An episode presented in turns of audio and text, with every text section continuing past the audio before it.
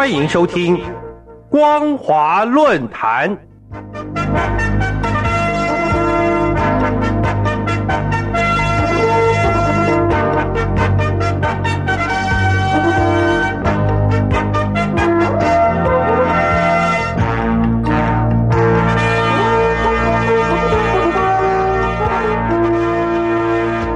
各位听众朋友，大家好，欢迎收听本节的光华论坛，我是苏燕。我们今天要谈论的主题是新版的《法治政府建设实施纲要》，并不真能实现法治建设。各位听众朋友，日前中共当局印发未来五年施政纲要，要求各地政府落实。从时间跨度看，这个纲要已经侧面说明习近平将会续任五年；从内容看，却显示中共将加大对各级政府及各领域的掌控力道。因此，对大陆民众来说，这个纲要的发布并不是件好兆头。八月十一号晚间，中共各大官媒转发了中共中央刚刚出台的《法治政府建设实施纲要》。纲要宣称，要在未来五年持续贯彻习近平所谓的法治思想。实现法治建设和健全政府职能，到二零二五年，政府行为要纳入法治轨道等等。由于这个纲要跨越了习近平的第二个任期二零二二年，所以民众都认为这表示习近平将在续任五年。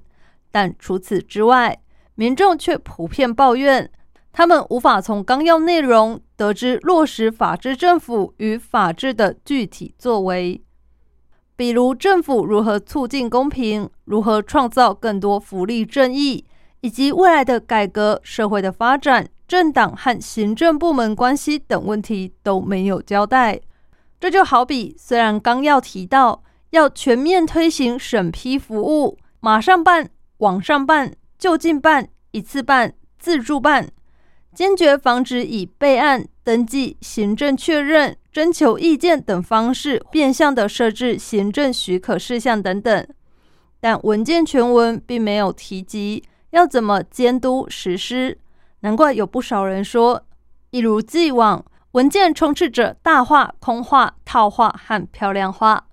其实，日前中共发布的《法治政府建设实施纲要》。早在二零一五年就曾出台过一次，现在推出的二零二一到二零二五纲要是一份延续性的文件，是习近平话语体系和形象工程的延续。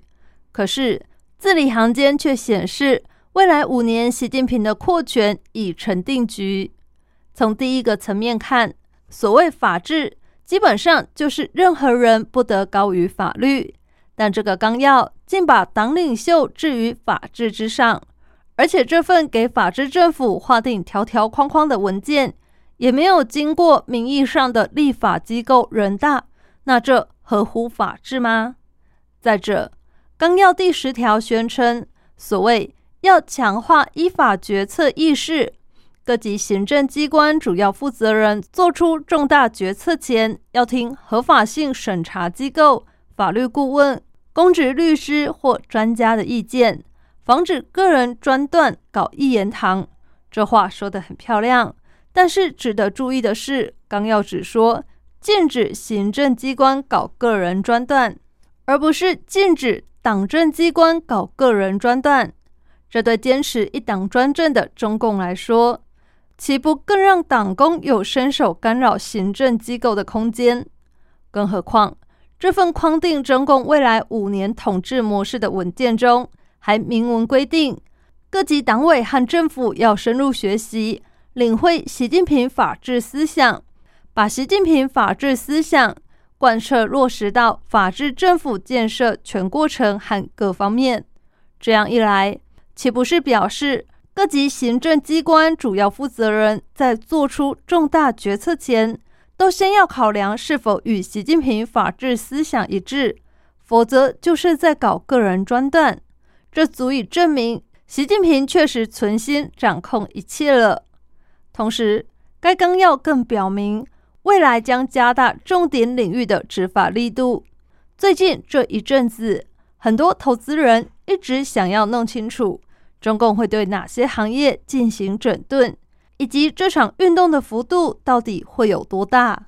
这是因为最近以来，从阿里巴巴、滴滴出行、房地产、补教业、线上游戏，甚至到电子烟，都连续遭到整治。不但市场混乱，投资人也个个茫然失措。可是新的纲要却明言要积极推进国家安全、科技创新、公共卫生、文化教育、民族宗教、生物安全、生态文明、防范风险、反垄断、涉外法治等重要领域的立法，并且要加大对食品药品、公共卫生、自然资源、生态环境。安全生产、劳动保障、城市管理、交通运输、金融服务、教育培训等的执法力度，这显示中共对商业领域的打压不仅没有结束，还给投资人布下一个令人震惊的更多行业将受到更严厉打压的框架。据了解，中共银行监管机构已开始责令地方机构。遏制不当的营销和定价行为，而且要求公司主动解决这些问题，并称将对不遵守规定者进行严厉惩罚。这导致在香港挂牌的大陆众安保险，八月十二号盘中重跌百分之十三点八二。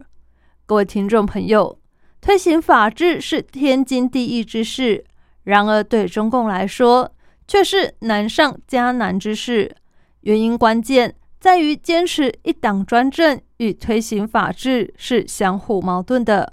所以，中共虽然出台新版法治政府建设实施纲要，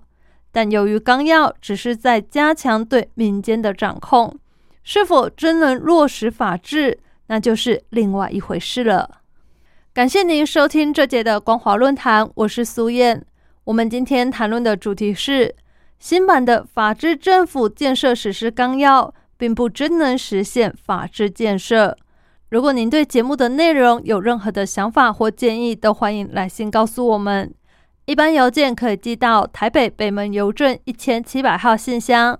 电子邮件请寄到 l i l i 三二九 h m s 四五点 h i n e t 点 n e t。透过这两种方式，我们都能够立即收到您的来信，并且逐一回复您的问题。再次感谢您收听本节的光华论坛，再会。